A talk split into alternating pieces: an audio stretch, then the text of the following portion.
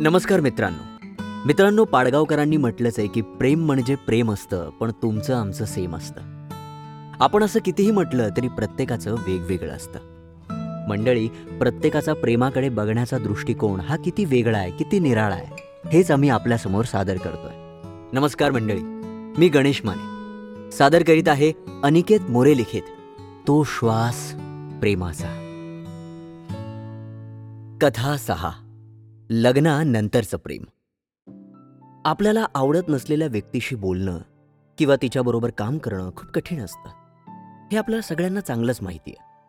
पण आपलं प्रेम नसलेल्या व्यक्तीबरोबर आयुष्य घालवणं म्हणजे त्याहून कठीण.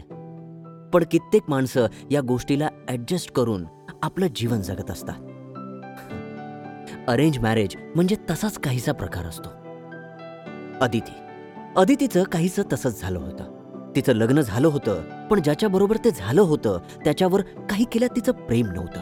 तो वाईट होता किंवा त्याच्या काही सवयी होत्या किंवा तो तिला मारायचा असं काही नव्हतं. त्याच्या जागी तो एकदम बरोबर होता पण प्रश्न तोच होता की तिचं त्याच्यावर प्रेम नव्हतं. तो त्याच्या दृष्टीने प्रत्येक प्रयत्न करत होता जेणेकरून ती खुश राहावी आणि प्रत्येक गोष्ट तिला मागितल्या मागितल्या मिळत होती. त्याचे घरचे सुद्धा तिला आपलंसं म्हणून वागवत होते. पण मंडळी ते म्हणतात ना आपलं असणं आणि आपलं वाटणं यात खूप फरक असतो. असंच काहीचं झालं होतं अदितीचं. कसं तरी करून ती तिचं आयुष्य ढकलत होती. कधी कधी सुखी असण्यापेक्षा समाधानी असणं जास्त महत्वाचं असतं. म्हणून ती समाधानी होती जे तिला मिळत होतं त्या.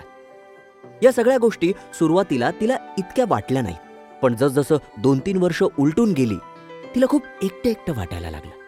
आणि आता ते तिला सहन होत नव्हतं. तेव्हाच तिला तिच्या मैत्रिणीने सांगितलं की तू फेसबुकवर नवीन मित्र बनव. कदाचित तुला बरं वाटेल. त्यांच्याशी बोलण्यात का होईना तुझा वेळ छान जाईल. हा सल्ला ऐकून तिने फेसबुकवर ज्या ज्या बऱ्याच लोकांचे मेसेज आले होते त्यातल्या काहींना रिप्लाय दिला. एका मुलाचे जवळपास शंभर मेसेज आले होते. तिने चेक केलं तर तो त्याच शहरातला होता आणि कदाचित तिने त्याला दोन तीन वेळा पाहिलं सुद्धा होतं. तिने त्याच्याशी बोलणं सुरू केलं. आता तिला आयुष्याचा तितकासा कंटाळा आला नव्हता. कारण अजूनही बरीच लोक होती ज्यांच्याशी ती बोलत होती. आणि खास करून त्या मुलाशी. काय नाव होतं त्याचं? विजय. विजय नाव होतं त्याचं. अपार प्रेम होतं त्याचं तिच्यावर. आणि ते त्याने मेसेजमध्ये सांगितलं सुद्धा होतं. पण लग्न झालं असल्यामुळे तिने त्यावर काही उत्तरच दिलं नव्हतं. एक दिवस त्याने तिला भेटायला बोलावलं.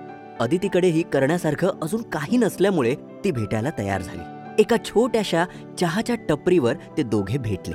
कारण विजयकडे तितकेसे पैसे नव्हते की तो कॅफे किंवा कुठल्या महागड्या हॉटेलमध्ये तिला घेऊन जाईल. आणि मुळात तिची काही तितकी काही अपेक्षाही नव्हती. मुळात तिला पैशाची आणि ऐश आरामाची कधी काही कमीच नव्हती.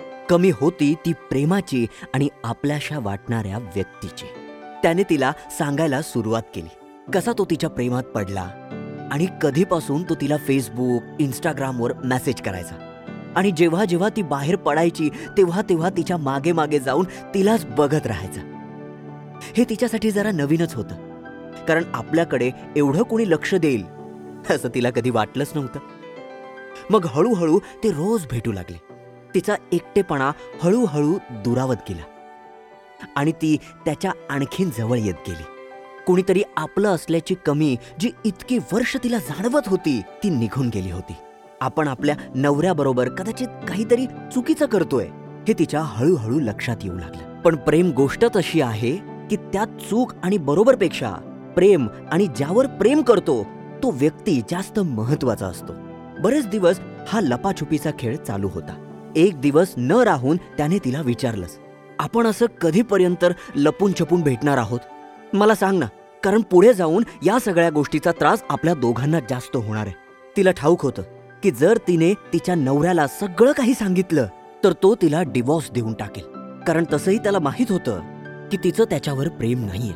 आणि विजय जरी तितकासा कमवता नसला तरी तिला राणीसारखं ठेवू शकेल. पण बंगल्यात राहून गुदमरण्यापेक्षा वन रूम किचनमध्ये तिला जास्त मोकळेपणानं श्वास घेता येईल याची तिला जाणीव झाली. आणि ती ही शिकलेली असल्यामुळे तीही नोकरी करून घराला हातभार लावू शकत होती. काही दिवसांनी तिने नवऱ्याला घडलेली सगळी हकीकत सांगितली.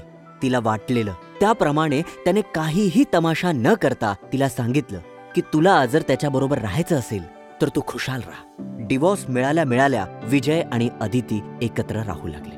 मंडळी या दुनियेची रीतच आहे.